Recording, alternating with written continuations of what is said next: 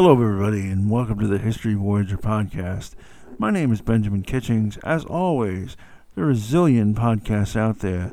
Thank you very, very much for listening to mine. This is a fascinating conversation that I had with a woman named Edi who runs the Sinobabble podcast. I highly recommend listening to it. The links are going to be in the description it's a very fascinating deep dive right now into China in the 20th century. And we talked about a lot of things China related. And also, she's going to come back because one thing you need to know about me is first of all, I'm fascinated by technology. And secondly, I'm also fascinated by China and Chinese history, which is how we ended up connecting through Reddit. Anyway, so give this podcast a listen and please listen to her podcast. It's really amazing. And I, I like it. I've been listening on the regular um, ever since I've been uh, aware of it, which hasn't been that long, but she counts me as a loyal listener uh, now. And you guys take care of yourselves and have a great day. And uh, like I always tell you, I'm having a good day, and I hope you are too. All right, I'll see you on the flip side. Hello, everybody. This is Benjamin Kitchings of the History Voyager podcast. I'm here with Edi of the Sinobabble podcast. Right now, she's doing a history of China in the 20th century, and it absolutely is fascinating. Um, so first off, uh, just talking to you. Okay, so when I saw you on Reddit, right? Mm-hmm and I saw you at the Sinobabble podcast. First, I, I would have thought that you were a, a Chinese, either Chinese British or Chinese Australian or Chinese American or whatever, Canadian. I don't know. Imagine my shock when I talk to you, and it's a very, very cultured uh, woman from England. Uh, who sounds like she fell out of an Agatha Christie novel. so, how in the world did you get into this? Uh, that's a good question, considering you're absolutely right. I have no Chinese blood whatsoever. Um, I guess it started when I was much younger, in my teen years. I was fascinated by East Asian culture, mainly Japanese culture. And when I was off to university, and it was time to pick a subject. Um, I think at that time Japan's economy or Japan in general was, um, you know, not doing so hot, and China was definitely on the rise. Everyone could see that China was going to be a big trend in the future, and so just looking into different sort of university level courses, I guess that's how I got an interest in it. I was like, let me try it out. I can always change if I don't enjoy it, but I ended up enjoying it, and so here I am a decade later still occupying all of my time looking at Chinese history and present day Chinese current affairs as well. You know, I remember studying uh, China. I think we might have gone to college around the same time, or at least I went back to college around the same time you did.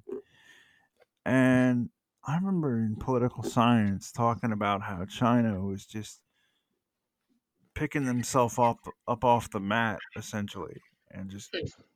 growing like you wouldn't believe. And to think about like that was over 10 years ago at this point. And where we are now with phones and and televisions and it's just amazing. Yeah, China is a completely different place to I mean even 5 years ago, but if you go back 10, 20 years, the transformations are truly shocking. And, you know, I went to China for my year abroad. I can't remember what, I think it was something like 2011, 2012, something like that. And I recently lived in Hong Kong and got to visit the mainland again. And even in that short amount of time, there's been so much change in terms of um, development. Uh, when I got there as well, I was trying to pay for things with cash, and people were looking at me like I was a crazy person. Um, so yeah, definitely a lot has changed even within you know the time that I've been looking at China. I guess you're talking about. I mean, paying with your mobile phone, or, or Yeah. Guess, don't they pay through? Okay, we're gonna talk about. I can feel it. We're gonna talk about WeChat a lot. I'm not sure what WeChat is exactly. Mhm. Can you tell me what WeChat is? Um, so WeChat is uh, basically the equivalent of, I guess, WhatsApp, but it has wider functionality. Um, so it has, it's kind of like WhatsApp and Instagram rolled into one. Um, it's also got news feeds in there from a company. So, um, you know, if you want to follow a specific brand or a specific um, channel, something like that, like a news channel or something, they will have their own WeChat. And yes, there is a payment function on there as well, but I don't think it's as popular as another function called Alipay um, from Alibaba, which was uh, so Alibaba was originally an e-commerce site, and then they expanded into payment platforms. You may have heard of Jack Ma, who is the richest man in China. I have. He, um, I think he was disappeared recently. Yes, and then miraculously reappeared after probably apologizing profusely for offending the government. Um, but yes, so that Alibaba is um, is all him, and so these sorts of online uh, payment platforms, Alibaba, WeChat Pay, and recently PayPal as well is also starting to expand in China. They're becoming a lot more popular. Right. And I, I I suppose it, it's fair to say that uh, the the that some regions of China are essentially, at least economically, uh, first world, Mhm. and other regions are like very third world. So it's a very uneven place in Yes, general. um, I believe the term Deng Xiaoping first coined was "let some people get rich first." Um, so the the kind of the uneven development's always been a problem in China because in the early 20th century you had a lot of foreign investment coming into China, but it was mainly focused in the eastern and southern areas, so the coastal areas, the big areas that we know now, like Shanghai. Um, also, the what's known as the Pearl River Delta, which is in Guangdong province, so sort of uh, Canton near Hong Kong, those sorts of areas. Current day. Shenzhen, for example. Um, so those places have always been, you know, um, hubs of trade and commerce, especially with the outside world. And so when the Communist Party took over, they were a base for them to start developing China. And then when you get to the 1980s and it's time to sort of bring everybody into this semi capitalist, semi socialist development thing, you get the problem of, well, people in the interior, people in places like Xinjiang or Yunnan or Mongolia or even like Gansu, central China, they are so much less uh, privileged, so much less developed. And um, now, actually, re- very recently, China has just, I think it's in the last month or two, they've just started celebrating the end of absolute poverty in China. So that really shows you the contrast. Why don't we say okay? First of all, why don't we say what absolute poverty is? Mhm. And second, okay, so let's back up, right? Mhm. Let's talk about a little bit about so communism in China is a post World War II phenomenon. Um, yes, yes. Okay, listening to your podcast, uh, it's fair to say it's a post World War II phenomenon. So, what had existed before in China? It was it was basically like this feudal system. I don't know if you Um, can hear the question mark across the Atlantic, but Yeah, so that I mean that's essentially correct until the um the big the turn of the 20th century essentially. China had been in an imperial system where each dynasty would replace the last, but essentially things wouldn't change for the common people. So the majority of people, uh, probably you know 90%, were um, farmers, peasant farmers who either rented or owned very small plots of land and lived on subsistence. The number of people who lived in cities at the turn of the century would have been insignificant completely. Um, and then the final dynasty, the Qing dynasty, was toppled in 1911 through revolution. Um, this was led primarily by a man named Sun Yat sen, um, and it was supposed to sort of usher in this democratic phase in China.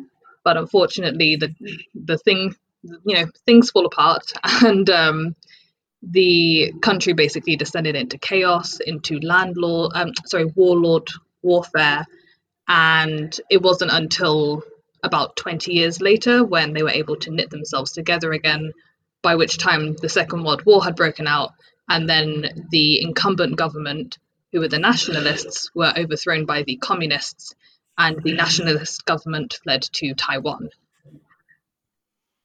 Okay, so uh, I have a feeling that you just glazed over huge stretches of your, your podcast for me. Um, thank you.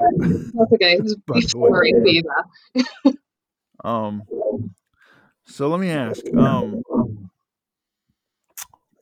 let me ask. So during the seventies or eighties, or so we had we they had communism in China, and then they I guess you said Deng Xiaoping. So when was he? Um, I guess like the is it the party secretary or president? What what? How would you refer to him? So interestingly, Deng Xiaoping is probably China's only leader to have never had an official uh, title as president or premier um, or chairman. So there hasn't been a chairman since Chairman Mao. He's he was the only chairman um, and he died in 1976. So after his death, there was a small power struggle, I would say. Um, but uh, by the 1980s, Deng Xiaoping had essentially taken over. He had always been an important figure in terms, especially in terms of the economy. Um, and he'd always been sort of, you know, number four, number five ranking in the country. So he didn't really need the title in order to uh, run effectively. It was entrenched by that time that he was in charge of things. Okay. Okay. Um. Okay, so Deng Xiaoping was ruling China. You said in the seventies or eighties. Um. Yeah, eighties and ni- early nineties. Yeah. Okay. All right. So, and what would okay? So when we talk about um, we talk about absolute poverty, right? Which China is air quotes celebrating the end of. Yeah. Uh, what? okay, what is absolute poverty? First of all. Um, so I believe absolute poverty is living on less than a dollar a day, the U.S. dollar. Okay, so that's over. Yes. So they recently announced that I mean, this is one of Xi Jinping's major uh, policy drives. Um, I was going to say of his uh, presidency, but it looks like he's going to be president until he dies. Um, so, yeah, so his one of his major policy drives was to eliminate what he considered to be absolute poverty. Um, for in Western terms, that would mean uh, things like you know making sure that rural areas had a certain level of development, making sure children had adequate schooling and access to food and shelter, things like that. In China, it's um, it was a bit more hands-on, let's say. Uh, lots of relocation of people away from their traditional uh, homestead style living, if you will, bringing them into more developed areas. So physically relocating people to more developed areas in a lot of cases and bringing them into the official sort of nationally recorded, nationally um, su- surveyed workforce. Okay. Um, I remember again. This is more than ten years ago, but I remember there was a a video we had to watch in class of like these farmers some of them were quite old and they'd never lived in a city in their life. And they'd been made to relocate to a city, but the city still, like, you still had to have them go out in the fields. So there mm-hmm. was like literally like a bus system that would come and pick them up and, and they would go into the field and they would handle their crops. And and the, the thrust of this documentary, as I remember it, was uh, China is modernizing, like it's urbanizing, but the urbanization, okay, like in Britain or in America or Canada or lots of other places. Um, so you have an urban population that has urban jobs, right? Or you know what I'm saying? Yeah, yeah. And the thrust of the video was like these people don't these cities are essentially fake basically because they don't have any like there's no jobs there hmm right uh does that still go on to, to any extent or, or do you do you know Um, so I I did read that uh, a bit more recently. Places like Mongolia, they were experimenting uh, with that style of living, and I mean, now that young, sort of the next younger generation is less interested in doing the traditional farming jobs or in doing traditional, say, if they are of an ethnic minority like uh, Mongolian or something like that, doing the traditional um, jobs that their people would have done in the past, they do tend to move to urban areas and try and find urbanized jobs. And so, urban areas in China I, I guess I guess you're right in that they're not organic. So in in the West, we kind of think of urban areas um, in a sort of supply and demand sort of way, right? So like there is you know a new drive for jobs, and so an urban area will spring up to meet that demand. Um, but in China, it's very uh, government led. Almost any initiative that you can think of is a government led initiative. So urbanization is not uh, a bottom down sort of movement. It is the government essentially demanding that people urbanize because to be urbanized is better. And so it it's it kind of um, defies Western logic in that way. But in China, you know, that's um, that's how things are done, really. Well there, there was a podcaster whose name i can't remember right now who who had this interesting take on china and japan and korea for that matter and his take was that they discovered western thought all at the same time. Like they discovered all of western thought at once. So it's like where in this country and in your country like london started out as a as a roman fort essentially and and my city started out as a a railroad hub essentially. Um so china is like oh the west builds cities so okay let's build cities let's be western let's Yeah, modernize. Yeah, exactly. yeah Yeah, it's and kind of it's kind of like a post facto thing. It's like, oh, they are modernized and their economy and their people are doing so well. Perhaps we should emulate that kind of directly instead of sort of doing a causal analysis, if you will. yeah right and and your podcast the episodes that i've heard they, they you lay out the case that this is a common I, I guess the word is issue with the Chinese leadership throughout the 20th and now in the 21st century that they look at the tools and they think the tools are why it's happening, right? They don't look at the the thought processes as much behind the tools. Yeah, Like they just yeah.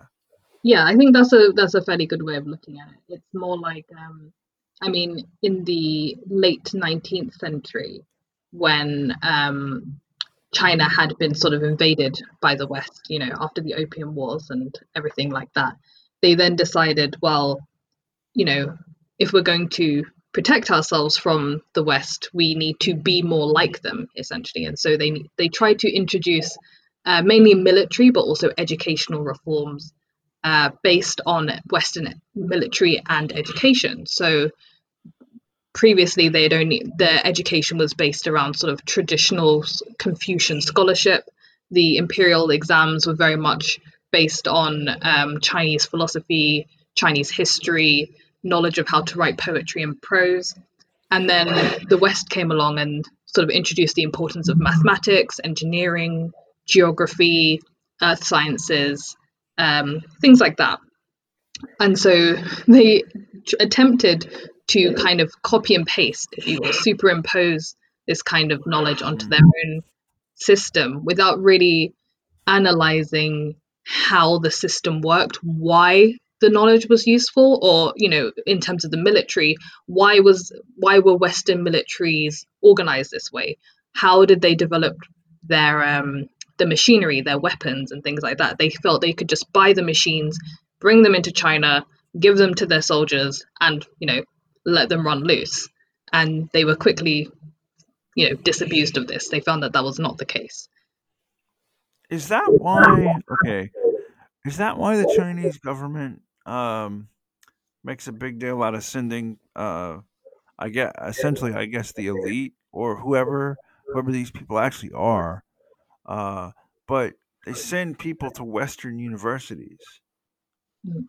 um maybe to Um, get a, a sense of the culture or to get a sense of our our thinking Yeah, I would say, first of all, um, identifying them as elite is correct. And I would say this I think this is a very common misconception um, where you have either Chinese people in the West or Western people in big Chinese cities like Shanghai, and they meet, you know, these Chinese people who are fluent in English or perhaps German or whatever languages is, and you know they they they're engineers or doctors or whatever it is, and they they're quite well to do. They have studied, you know, they've got a master's or a PhD, and they think that those are Chinese people. That is a very very small percentage of Chinese people. The majority of Chinese people, I guess, is kind of equivalent to um, a lot of Americans. You know, like they rarely, if ever, have left their state. They don't travel abroad that often. It's a huge misconception that Chinese people are worldly just because China has entered the world, if you will.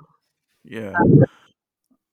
I mean i saw it's funny you say that. I saw a there i'm on twitter and i saw this uh study or something. I don't i don't know if it's a news story or a study or whatever but it it's been retweeted by i think by like half of my twitter at this point but it's where like there's an alarming percentage of americans that have no idea they can't name the 50 states. Hmm like they can't name them. Which, which is and the take that everybody wants to have is this is funny and my thought is no no this is horrifying. This is actually horrifying people. Yeah. like See, it's now I funny feel you say that yeah if you asked me to name every county in England, I don't think I could. But I know what you mean. well i couldn't name every county in my state but i could certainly name every state in the country Yeah, um you know yeah. Considering that your country is a is a um, state-based um, sort of governmental system, it, it makes sense that you should know how uh, what right they are at least. right exactly um my cousin uh lives in a small in a in a biggish small town in in Georgia on the border of Alabama and Georgia. And I'm telling you this for a reason. Mhm. They have a whole lot of Chinese tourists Mhm. come to their little town. And it's been in the last 5 or 10 years. It's been in the last 10 years, I would say.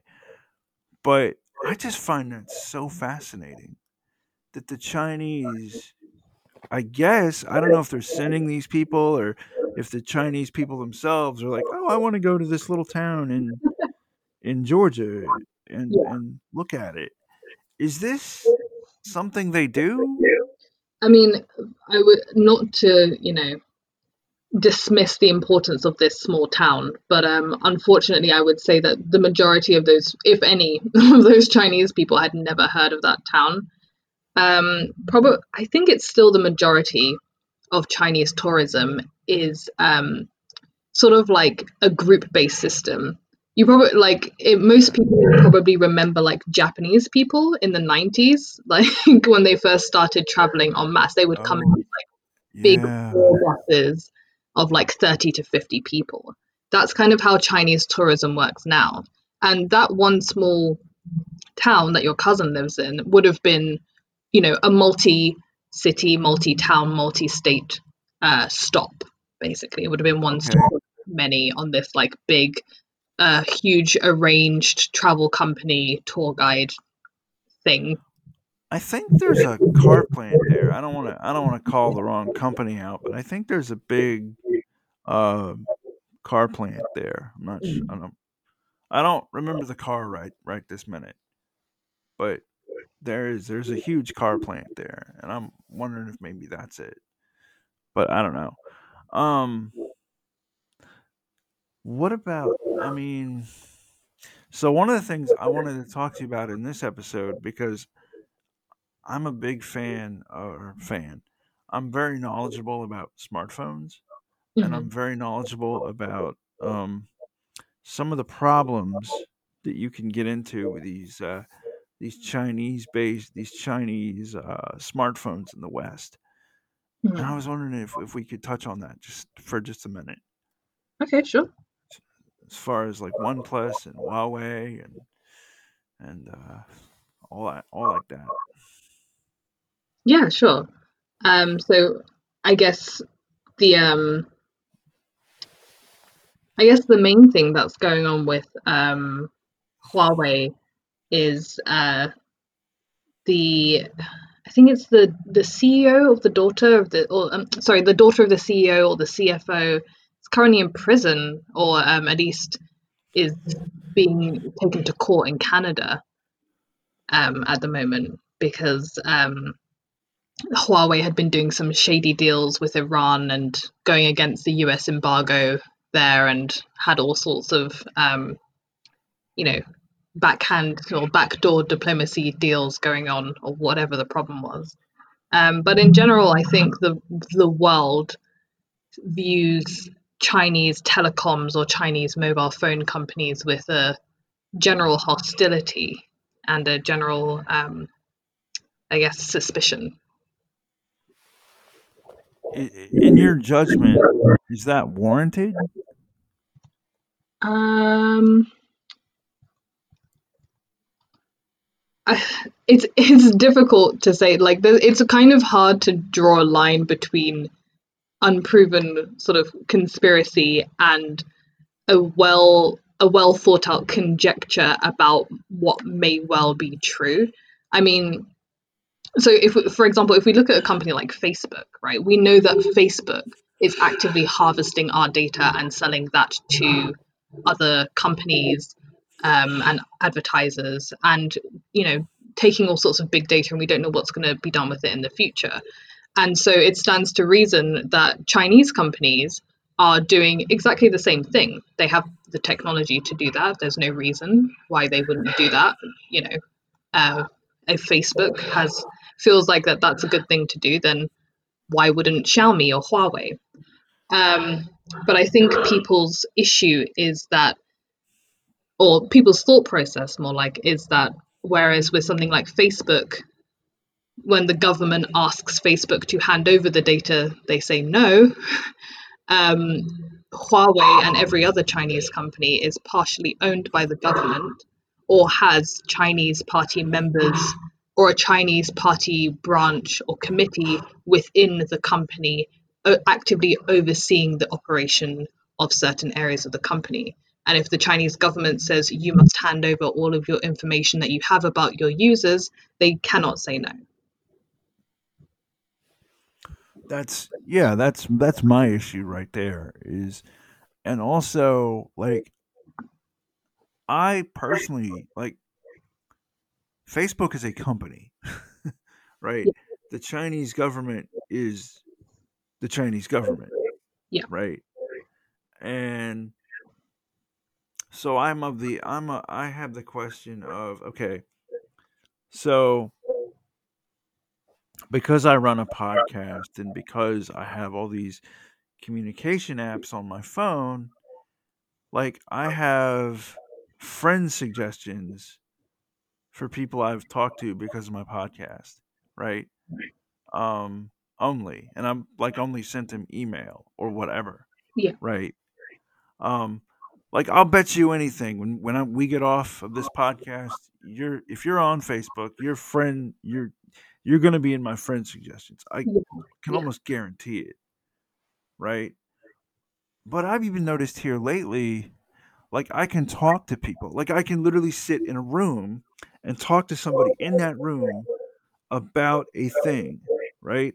And the longer we talk about it, the more likely it is that it shows up in my Google News, Yeah. right? You see what I'm saying? yeah. So my thought is, given all that, do I actually want the Chinese government to have that same sort of access, even though I live in America? Yeah, I think it, it, a little bit depends on how you view data privacy and your own data in general. Uh, for example, uh, going back to the example of Facebook, it was revealed that they were running experiments on people to control their emotions, for example. Um, and now they're they're sort of battling with international governments. You see them battling with Australia, um, you know, banning news sites from posting on Facebook and things like that. So the the issue with um, the di- the difference, I suppose, is that in in the West, it's more about the idea of selling and owning your data and having ownership on that. Whereas when you talk about a government, like the Chinese government, it becomes a case of espionage, right? Spying, um, Right, right. uh, whereas, not to say that what Facebook is- is doing is innocent, um, because it's you know trying to manipulate people's emotions, uh, feeding them uh, more information based on their biases. You know, for example, if you're an if you are anti-vax, for example, or if you voted for Donald Trump, you might get more information about how coronavirus is a hoax, for example, um, and then you get caught in that echo chamber, right? So it's not to say that Facebook is at all innocent, but certainly the connotations of a company versus a company that is beholden to one of the most powerful governments on the planet is very different. No, I I I totally understand that. Yeah. Um, but like you know, that's that's the world we live in. I I guess. Um, I've heard Huawei phones are very good um, in terms of their uh, the hardware, though. So um, yeah, I have friends that that swear by them. Like I have friends that I have one friend actually that when Huawei was banned, he went to a lot of trouble to to make it to where he could still use his phone. Um, in this country. yeah, it like a lot of trouble. I'm like, I don't know if I, you know, I'm not saying I'm a government stooge, but I am saying, you know, yeah. Don't know how maybe, for a piece of technology. you know, Yeah. um, And you've yeah, you've kind of hinted at another issue there that a lot of this is um, political as well. You know, the extent to which we trust or distrust another nation is usually a political narrative, and obviously China-U.S. relations are not in the most um, happy of places at the moment, and you know, you guys are just rebounding from a huge trade war in which, as you said, Huawei was um, was banned, and um, sort of 5G towers and things like that built by Huawei have been no-node. So, you know, the extent to which we are sort of fear-mongered, I guess, is about um, you know the Chinese government spying on you and what you say and what you think is a political problem as well as just a personal security, personal data problem. yeah, I mean, right. I mean, like one of the reasons I don't have Zoom, like one of the reasons I don't like to use Zoom is because I found out Zoom was actually Chinese um software, and I'm like, I don't know. There's all kind of things, you know, like Mhm. no. Um, but anyway, um, so where do you see the the Chinese like where do you see our I guess the all this going because like we're a we're a global economy now. I mean, obviously and the pandemic only made that even more clear. Um, so so where do you see that going in the future? Um, well, if you mean sort of in terms of uh, China US relations, I think the fundamental problem from my perspective is that the two countries are not compatible in terms of um, sort of thought processes, like the way the Chinese think and the way Americans think, or generally speaking, Western democratic countries think, is just not the same. Um, and the two are not compatible in terms of the way they think the economy should run, the way they think the people should be educated, the way they feel that information should be distributed. Um, you know, none of these things are they on the same page about. So um, I don't think that, I think China and America, for example, can have a mutually beneficial relationship, but I think it will always be antagonistic. I don't see a, a future where they're best buddy buddies holding hands running through fields together um, and have com- you know come to a complete agreement on the Taiwan or the South China Sea or um, nuclear armaments in places like North Korea and Iran. At the end of the day, China is an uh, is an autocratic. By you know, in the future, will probably be a dictatorship. So um, it's certainly a one-party state that has no intention of introducing uh, a, de- a democratic government or any sort of democracy whatsoever. So, just in terms of, Yeah. I guess, even what you would consider basic ethical codes, the two countries do not see eye to eye at all. Yeah. I have a uh, I have a podcast that I have to edit together.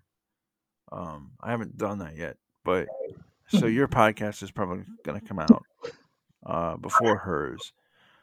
But she talks a lot about um, she was from um, the outer Soviet republics uh, as a child, and she talks a whole lot about um, living in a one-party state, a one-party nation. Mhm. Would you mind um, talking about like the Chinese people? I get so you told me essentially that there's like I guess like two or three classes of Chinese people. There's like people that they're allowed to use VPNs, which I suppose we need to tell some of my listeners what that is. That's a virtual private network where the Chinese government can't really spy on them with their internet usage, right? Yeah, it's, it's Okay. yeah. Okay. I mean, Okay. in terms of being allowed, it's it's not so much as like you know you get permission and this person doesn't, but um, there's less preconception about equality before the law in the same way that there is perhaps in somewhere like America.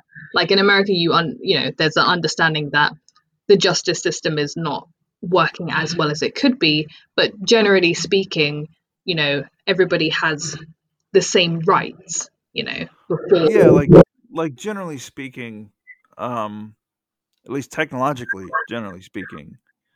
So so somebody in my town is going to be treated the same if they pirate a movie versus somebody else in another town who pirates that same movie. Right? Right. We're basically going to be treated the same. Where in China, that's not really the case. Well, it's not so much the case of pirating versus not pirating. It's more like, do you know that you can pirate movies? Is that information available to you in the first place? So, somebody who lives in, say, Shanghai, who has an idea about uh, modern technology, who's very well educated, probably from a uh, middle class or upper middle class family, um, perhaps speaks one or two languages, knows about VPNs, basically, has knowledge about uh, Western ideas, Western democracy, has, I don't want to say they think autonomously, whereas pe- people from, you know, inner provinces perhaps don't, but it's just a difference in the way that, um, you know, they're oriented towards the world. You know, like Okay. the many of the fiercest Chinese nationalists have been educated abroad. So it's not a case of while they think independently of the government. It's just that they have means and knowledge that is not necessarily available to somebody from a poorer region of the country. So, okay, would a better example be okay? So a better example might be not pirating movies, but okay, let me give you an example in my in my own life. Because I have a podcast where I talk to people all over the world, I'm able to to understand that you know we have this situation where you're going to be able to work from your bedroom anywhere in the world, Mhm. right? But that company is going to expect they're like they're not going to like I could work from I could work in Germany from my bedroom in America, but that German company is not going to give me health care as a job perk, right? Or or something like that. Where say somebody in the rural parts of my country who doesn't have the high speed internet or somebody who does but doesn't use it to talk to people all over the planet, right? They might not understand that that's a that's a real problem that's about to happen, Mhm. you know? Yeah, yeah, it's about it's it's an access to information sort of issue. I mean, um, in China, one of the um, I guess um, one of the I don't want to say it's one of the biggest problems, but if you were a small uh, from a small rural town in an in a poor province where your whole livelihood had been based around, say, farming or working in a local factory, if one day the government comes and in your town builds a factory that's polluting the local river and therefore polluting your crops and you know several people in your village start dying mysteriously from a cancer your recourse to action against the government is severely limited by your status. So you're a poor rural farmer you don't have an education you don't have money you cannot hire a lawyer. You can't you don't have access to good healthcare. You live in the middle of nowhere. And the factory that's polluting a river is run by the government. You know if it's the government polluting a river who do you turn to to fix it? Um, and the methods that they use to deal with these people is basically a lot of the time sit down and shut up. You know no reporters are allowed to go in when they go to the uh, bigger cities to try and you know get support from their case some they'll be dismissed perhaps arrested you know the the um the recourse the access to rights the idea of rights is not evenly distributed across society Wow, yeah. I mean, so you can really see there's a real I mean, okay, I don't want to I don't want to put that concept uh, let let me ask it as a question. Does it essentially boil down to if the party being the government believes that this city profits them by being able to interface with Germany, say, or uh, you know, Canada or England, versus this other city that maybe doesn't profit them by being able to interface with Germany or wherever, like the wider world. Does it boil down like that? yes essentially that's um a pretty good way of putting it i mean in the i'm going to get the years wrong somewhere between the 80s and the noughties several um, areas across china were open called special economic zones and those th- those are literally exactly what you're talking about the government decided that or the party whomever you want to attribute it to it's essentially the same thing um, decided that these areas um, should be able to manage their own economic affairs. They're no longer beholden to the socialist command economy. Instead, they can institute a capitalist demand economy. They can accept as much foreign direct investment as they wish, and they can do business in any way they want.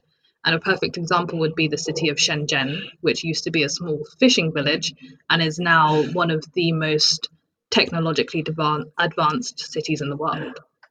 So it didn't even okay, wait. So it didn't even predicate uh, as to is this city a big city? Like, can this actually work? Mm.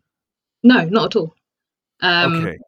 So what did it predicate on? Did it predicate on location? Did it predicate on what? What happened? um, so uh, location is quite a large factor. If you look at where these um, cities are based, again, it's mainly coastal, mainly eastern cities. Um, access to other parts of the country, uh, usually by rail um, or by sea, is very important, or by river.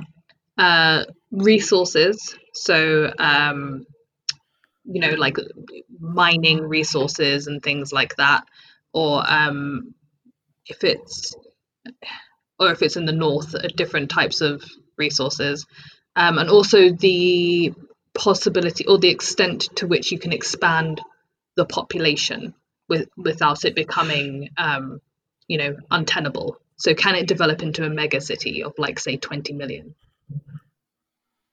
Was that okay? Wait, was that sort of on the table from the start? That hey, we want these places to develop into megacities, or or what? Um, I don't.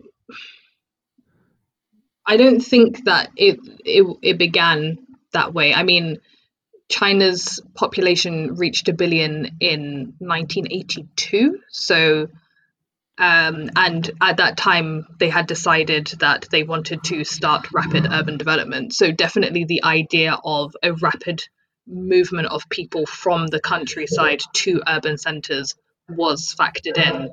Um, but I don't think that any specific city, I could be wrong, I'm not sure, but I don't think that any specific city was set up with the idea that it would become a mega city. It's more like this we're designating a zone, this place is going to be low tax, high trade, no customs laws, uh, its own um, labor regulations or whatever it is, as much foreign investment as they want, and let's see what happens. Okay, and I guess we see what happens. Um, what? Where does Hong Kong fit into that? Um, so Hong Kong is um, literally a special case. Uh, it's a it's its own administrative region. So Hong Kong was a um, I suppose Okay, say that. colony. Say that. Okay, I'm sorry. Say that last part again because you cut out right. You were saying a fascinating thing. We had this glitch across a planet. So, Yeah. So um, Hong Kong's actual name is the Hong Kong Special Administrative Region. Um, so that's its sort of official name. Um, so between the first Opium War, so 18 like 1840, 18 so since the 1840s until 1997, Hong Kong was a British territory. Um, right. and that was based on uh, the Treaty of Nanjing, which was signed uh, by China with um, with Britain after they had after China had been defeated in the Opium War.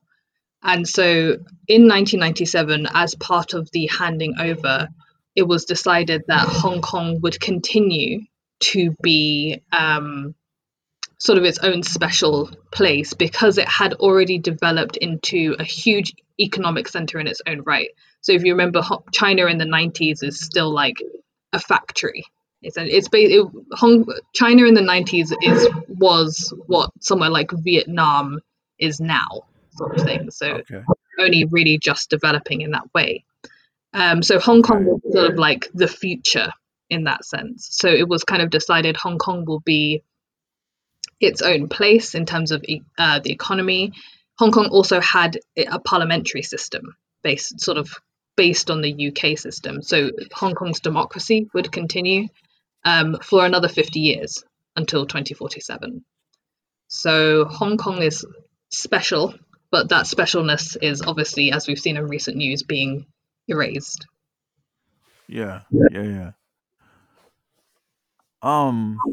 So you, it's. I guess it's my opinion. I don't know if it's yours or not. That that the Chinese government isn't going to wait around to 2047 to get rid of the democracy in Hong Kong. Um, but uh, yeah, so um, I guess like um, how many people live? First of all, like how many people live in Hong Kong, and how big is it uh, physically? Um, Hong Kong, I think it's it's seven million, something like that. It's about the population of London, so seven to eight million. Um, Okay. Hong Kong is not that small, but the uh, the um, residential areas are very concentrated. So you've got the beautiful thing about Hong Kong is that you've got all these sort of unspoiled landscapes. You've got all these beautiful mountains. It's a very very hilly, mountainous place. Um, and then, sort of, when you get into the valleys, that's when you get these concentrations of high rise buildings. So it's very zippy to get around. You can, you know, travel from one end to the other in under an hour, basically. Yeah. Wow. That's pretty cool.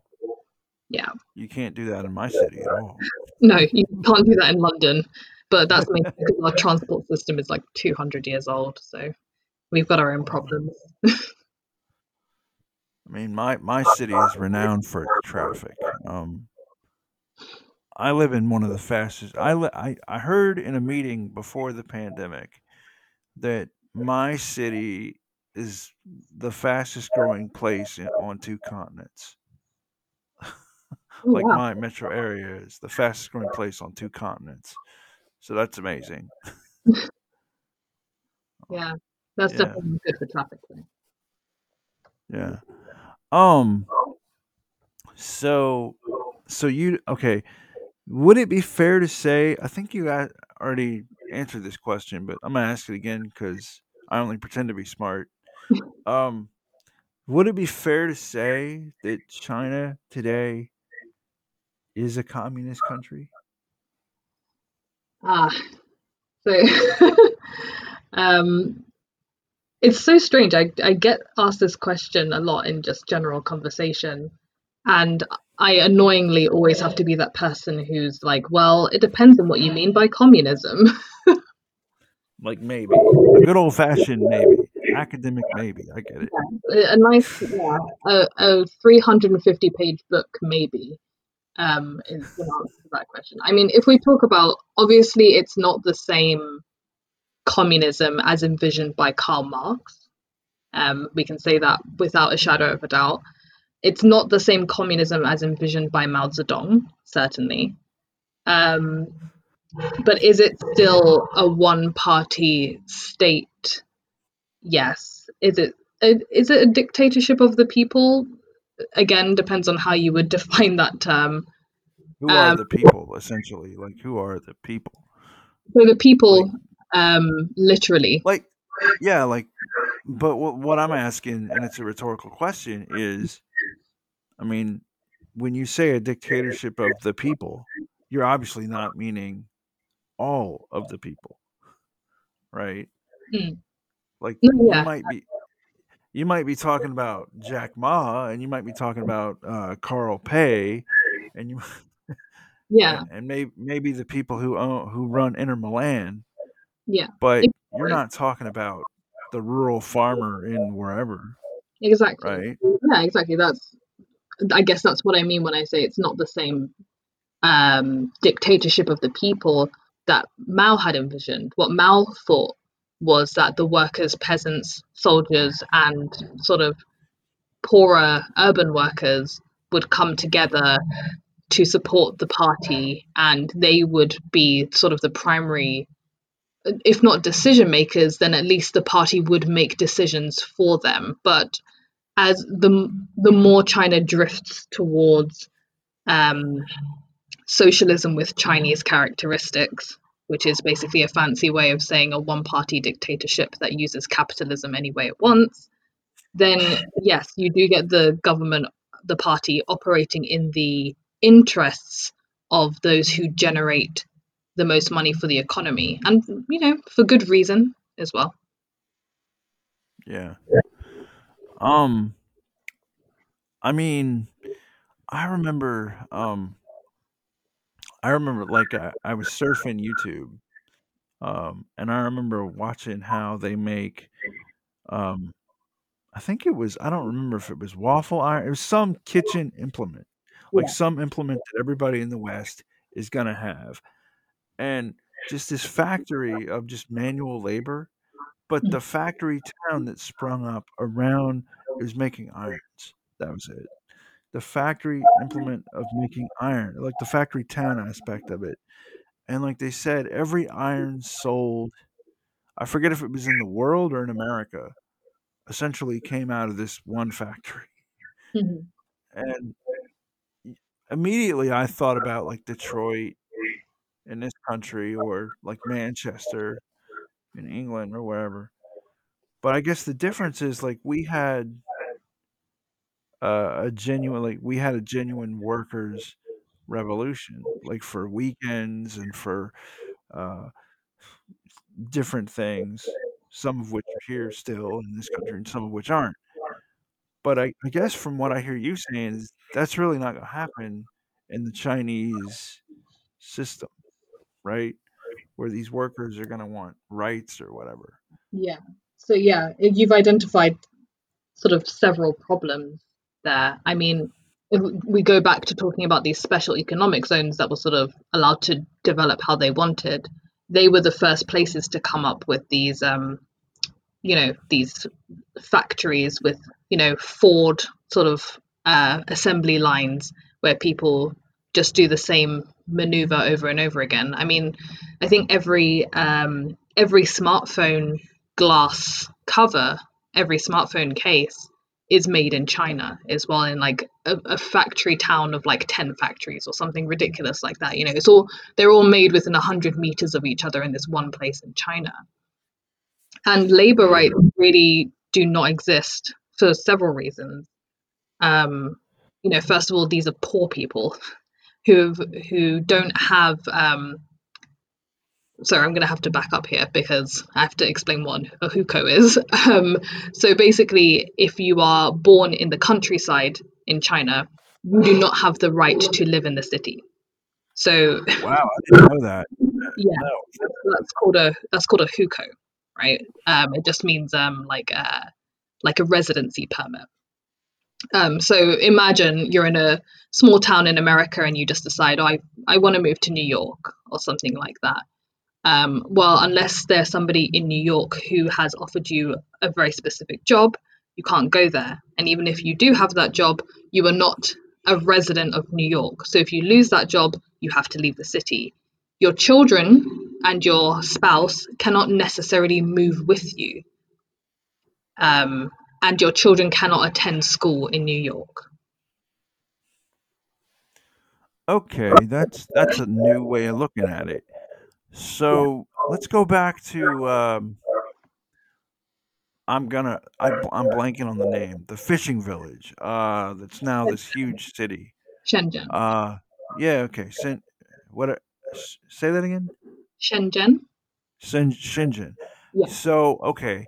So are those people that the, I guess the natives of uh, Shenzhen, right?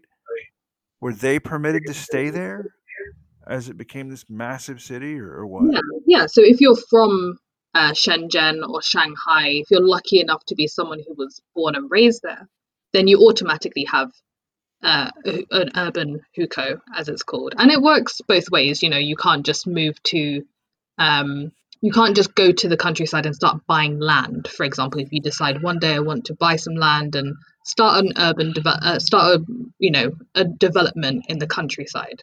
Um, you can't just walk into somebody's town and do that because if you don't have the right I mean, they are they are after all communists. I mean, let's not.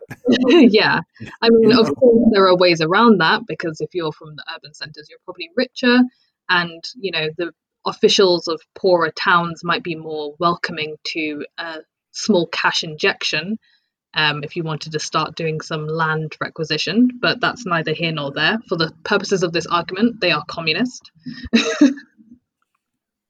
So we're go- we're gonna pretend bribery is not a thing. Although I can automatic, I can just, you know, I can look at this and see that bribery is probably endemic in China. Like Uh.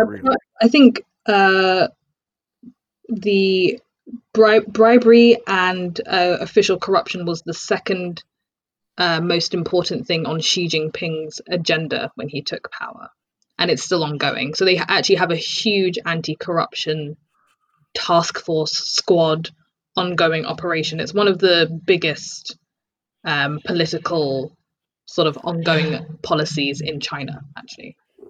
And you know, one man's bribery is probably another man's how the world works. Or let's not be sex. Let's not be sexist. One one person's bribery is just how the world works to somebody else. Yeah, and that Um, that kind of goes back to what we were talking about as uh, when we were talking about who has rights and who doesn't have rights, right? So if Yeah. you're a member of the Communist Party, if you're an official, or if you have money, your rights suddenly look very different to the average sort of um, urban worker who's migrated to the city and doesn't have an urban hukou and has to work in one of these factories and has no labor rights and is not allowed to unionize. now, okay, wait a minute. Um, I'm gonna, and I, I, I say the word push back, but that's not what I mean because obviously you're the expert. Um, I had a German teacher in college who was Chinese, and we're gonna leave aside whether or not she could adequately teach German or not for a second, right? But I remember talking to her about can people move around in China? Like, can you just go somewhere in Mhm. China, right? I remember specifically, like she said that you could. So is the hukou the fact? Okay, so if I have an urban hukou, am I saying that right? Hukou. Yeah, that's right. Okay. So if I have an urban hukou, but I live, say, in Shanghai, right? If I wanted to pick up and move to Macau, right? Could I do that? Um, n- to my knowledge, no. so, Oh wow. yeah, so from what I, from how I understand Hukou's to work, I mean, you can go places. You can visit, but you can't like get a job there and just stay there. Yeah, unless unless you can get a job there, if that makes sense. So, of course, you you know, if you wanted to apply for jobs, or if you traveled, um, you know, say I'm gonna leave my small town, go on a road trip to the big city, and try and make it, sort of idea. If you get there and you can get a job, then you can stay, obviously. Um, and you're given temporary residency, but your residency depends upon you having that job.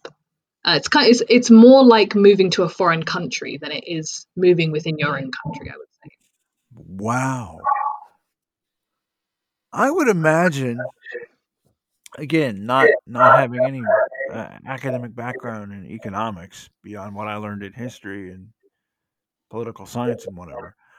I I would imagine that that's going to hamper the Chinese economy greatly.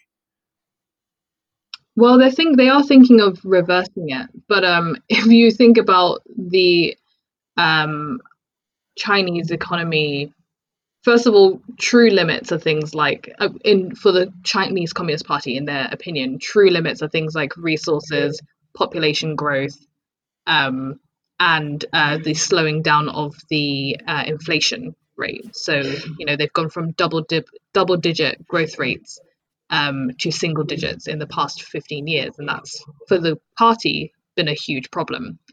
Um, urban hukou controlling the flow of people, um, lifting the lid on that would probably cause more problems than it would solve, really, because we're talking about billions of people, literally, and you know. When you've got cities, I think I mentioned to you before the podcast that um, you have different tiers of cities, right? So tier one cities would be places like Shanghai and Beijing, and it goes down to four, and I think it goes beneath four as well. Like there are tier five and six cities. You know, living in a city in and of itself is a privilege, but living in a tier one city would be most people's dream. So if you think about just sort of lifting the lid on unchecked migration, then which is what happened um, in the 1950s, and then you had, uh, you know, mass starvation as one of the results of that. So, Right. Yeah, the government is very they're very peculiar about population control, as you can see with things like the one-child policy. China is very aware of how many people they have and how they want to deal with them. Yeah, yeah. I mean, the reason I the reason I brought that up was um so in this country, um, we have a group of people uh, who are traditionally thought of as as uh, white uh, that we call hillbillies. Um, and okay, like my I'm not trying to insult people, as I've said many times on my podcast. Like my family is from my mother's family is from the Appalachian Mountains, and my dad's family is from south of there. But you know, no urban sophisticates us essentially, other than this generation.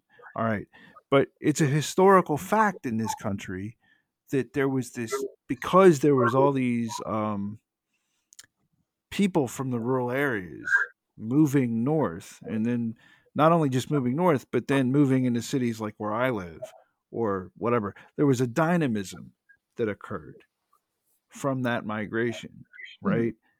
And it just strikes me that i mean i, I get it that china's not thinking of that or the chinese party isn't thinking of that but it just strikes me that that's going to hamper their economic growth at some point because everybody like if you're in so like if you're in New York, right?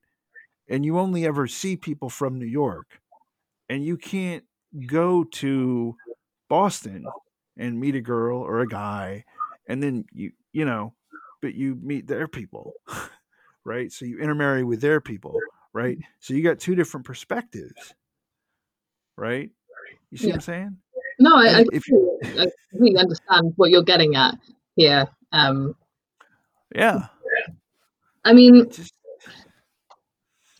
you. I think it goes back to sort of what we were talking about at the beginning, where we uh, we spoke about um, demand-driven urbanization. So how um, you know you pointed out that London had originally been sort of an entrepot for the Romans, and that's how it developed, and how your town had been. I think you said like um, a railway a center. rail hub. It Yeah. had been a rail hub eventually uh, at Yeah. first, yeah. And um, you know, the okay, the American railway system is actually a very good example because at one point it was so fundamental to the development of the economy, and through natural economic changes, rail was completely replaced, and now the American rail system is essentially redundant. Um, uh, which you know, in a s the span of a hundred years, is like an amazing contrast to see. Um, and that's all left to the forces of natural economics, which is not something that the Chinese Communist Party considers to be a good thing. Or, You know, the- or even from the yeah, or just from the what I remember studying about China was I wondered if they even understood it. Do you, do you know what I'm saying? Mhm. Like I Yeah. not not only do did they not think it was good, but I don't think they understood what it was or how it worked. Yeah, I mean, what the Chinese Communist Party does and doesn't know, we will never know, and how they understand things. It's more to do with interpretation. Um, for example, the way that there's a really funny sort of uh, excerpt that goes around the Chinese community about uh, that has a Chinese school textbook that talks about politics, right?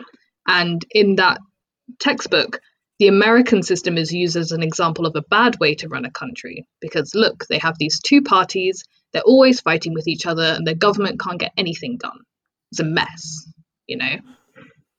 Um, and that's why the country is a mess and everything is a mess. And we don't want that. With the Chinese Communist Party running the show, everybody's got the chance to come up. The country as a whole is developing. And you have to remember as well that the way that China sees its people, they are not individuals, right? So, like, the Western concept of individualism is very heavily ingrained in every person. Whereas in China, for the Chinese Communist Party, it's not about Chinese people as individuals, it's about China as a whole. So, Chinese, for like we mentioned before, extreme poverty has been eliminated in China as a whole. That doesn't mean that there aren't very, very poor people who maybe live on only $2 a day, but it means that there's no one in the whole of China living on less than $1 a day. And that, in, a, in and of itself, is a huge achievement. And that reflects upon China. It doesn't matter what the individual suffers, it matters how China as a whole functions, if that makes sense. And so the idea of this, like, you know, the economy developing of its own free will, people moving about and seeking opportunities for themselves. That's Western individualism. You know, that's let me go off and, you know, make money and see if I can make it out there. And if I fail, I fail, and that's on me. China doesn't want people to think in that way. China wants people to get on the track, if you will, like American trains of old, and follow that track where the government leads them. So like in the analogy, like they're proud of they're happy for like mm-hmm. Jack Ma to have his huge company and whatever. Well, how happy they are is debatable, but like you know they're they're happy for that to happen, but you know that's for all of China and not just for Jack Ma.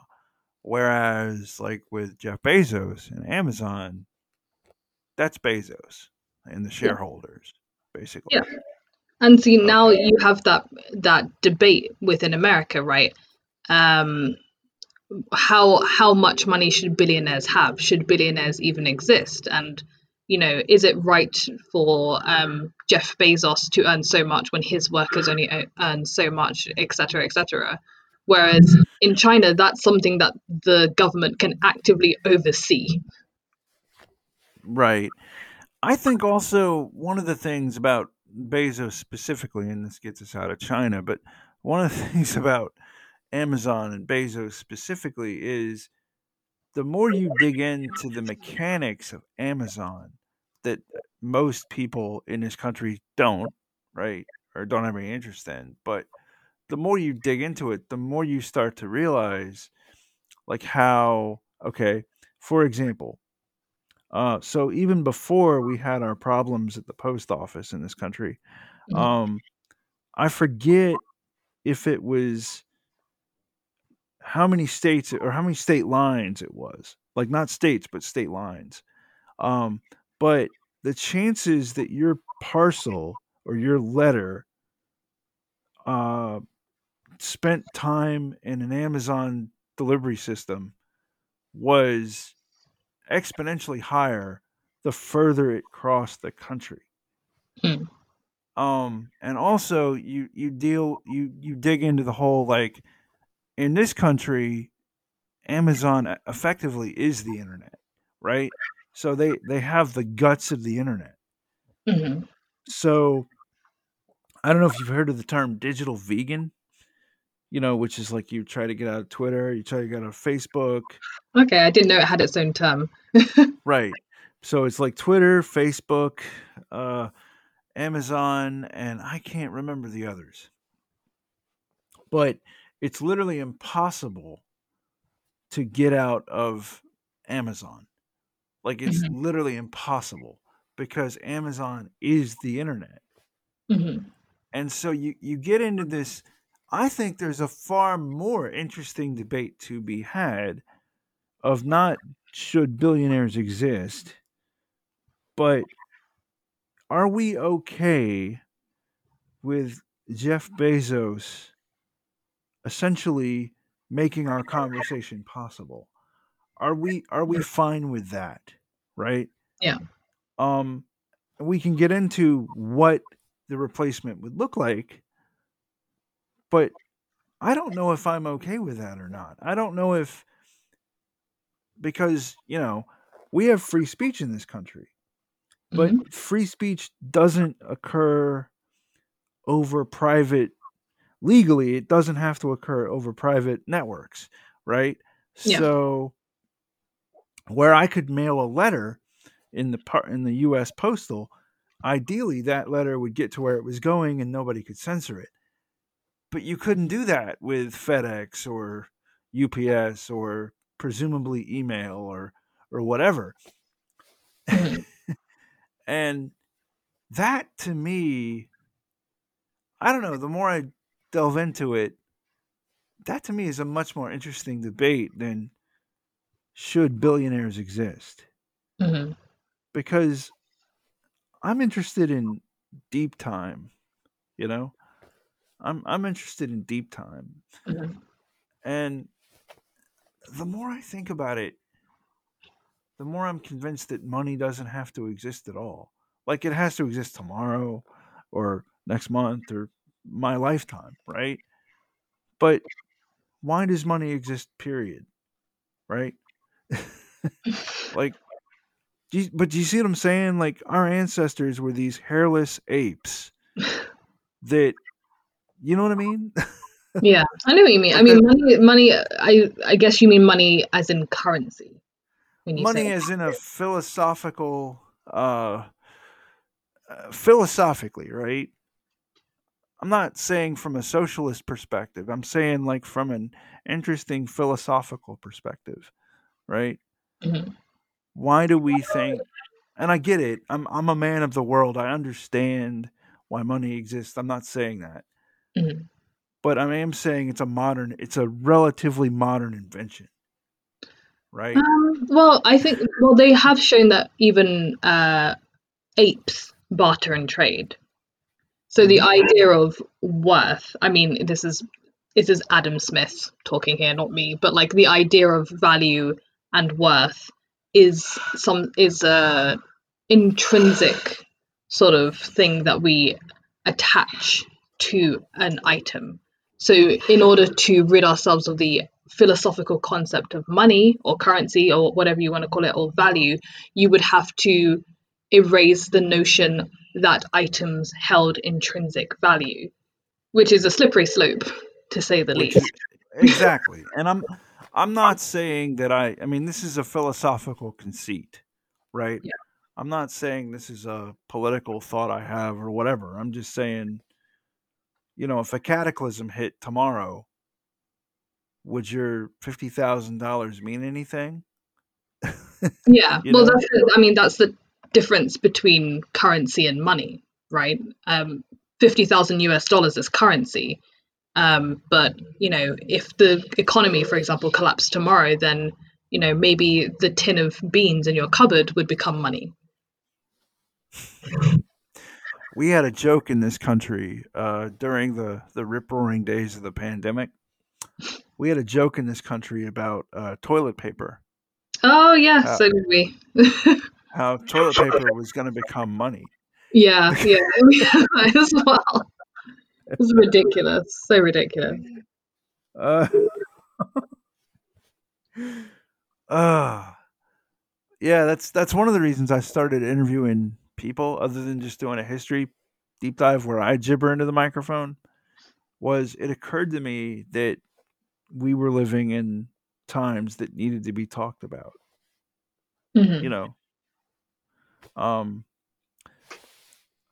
well, Edi, I could I mean, China is endlessly fascinating. Uh, we've been at this for an hour. We're gonna. By the time I shut up, it'll be 18 minutes. Um, do you have anything you want to tell the internet? Oh, and folks, by the way, her podcast is endlessly fascinating. Um, please listen to it. Thank you. I, it's lot it's a lot less conversational, a lot more droning than um, this podcast. But if you are interested in Chinese history, if you want to know more about the topics that we've spoken about today, um, yes, the Sinobabble, so S I N O B A B B L E podcast, and also the Sinobabble Substack um, cover both historical and sort of modern day China, and we get into these topics. And if you send me links uh, in the email, uh, I will totally put them in the description. Um, all right. Sure. This thing has to download. That's going to take a minute. Um, anyway, everybody have a have a have a good day. I'll talk to you guys later. All right. Bye bye everybody.